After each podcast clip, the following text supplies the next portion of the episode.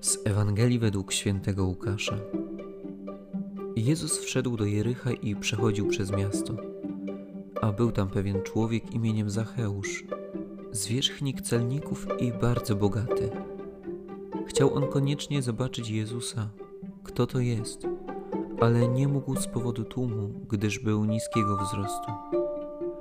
Pobiegł więc naprzód i wspiął się na sykomorę, aby móc go ujrzeć. Tamtędy bowiem miał przechodzić. Gdy Jezus przyszedł na to miejsce, spojrzał w górę i rzekł do niego: Zacheuszu, zejdź prędko, albowiem dziś muszę się zatrzymać w Twoim domu. Zszedł więc z pośpiechem i przyjął go rozradowany. A wszyscy to widząc, szemrali.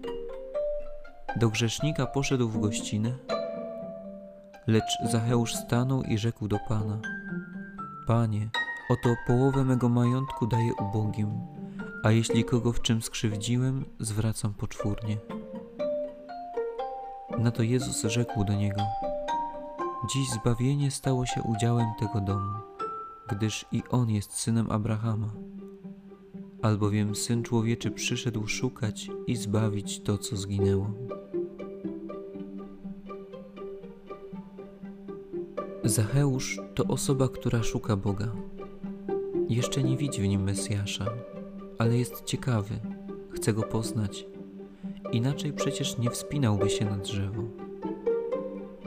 W życiu spotkamy wielu Zacheuszów, czyli ludzi, których postać Jezusa jakoś intryguje, których Jezus zaprasza do relacji, a oni nieśmiało próbują odpowiedzieć, stawiając pierwsze kroki wiary.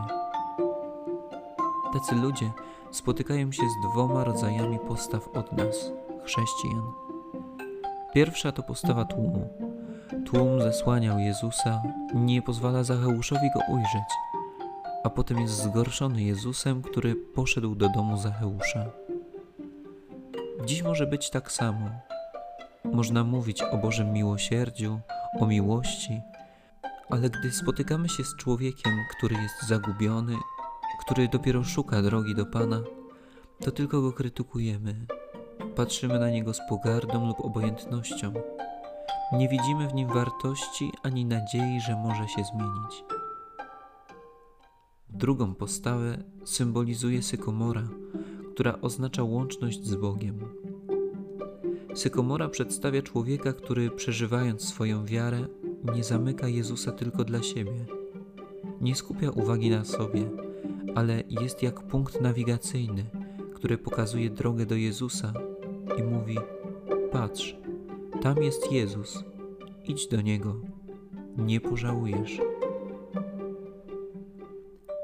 Pomyśl, w jakich sferach życia nie pokazujesz Jezusa tym osobom, które spotykasz, z którymi żyjesz. Może warto by było dzisiaj zwiększyć łączność kogoś z Panem Jezusem. A może tą osobą będziesz Ty?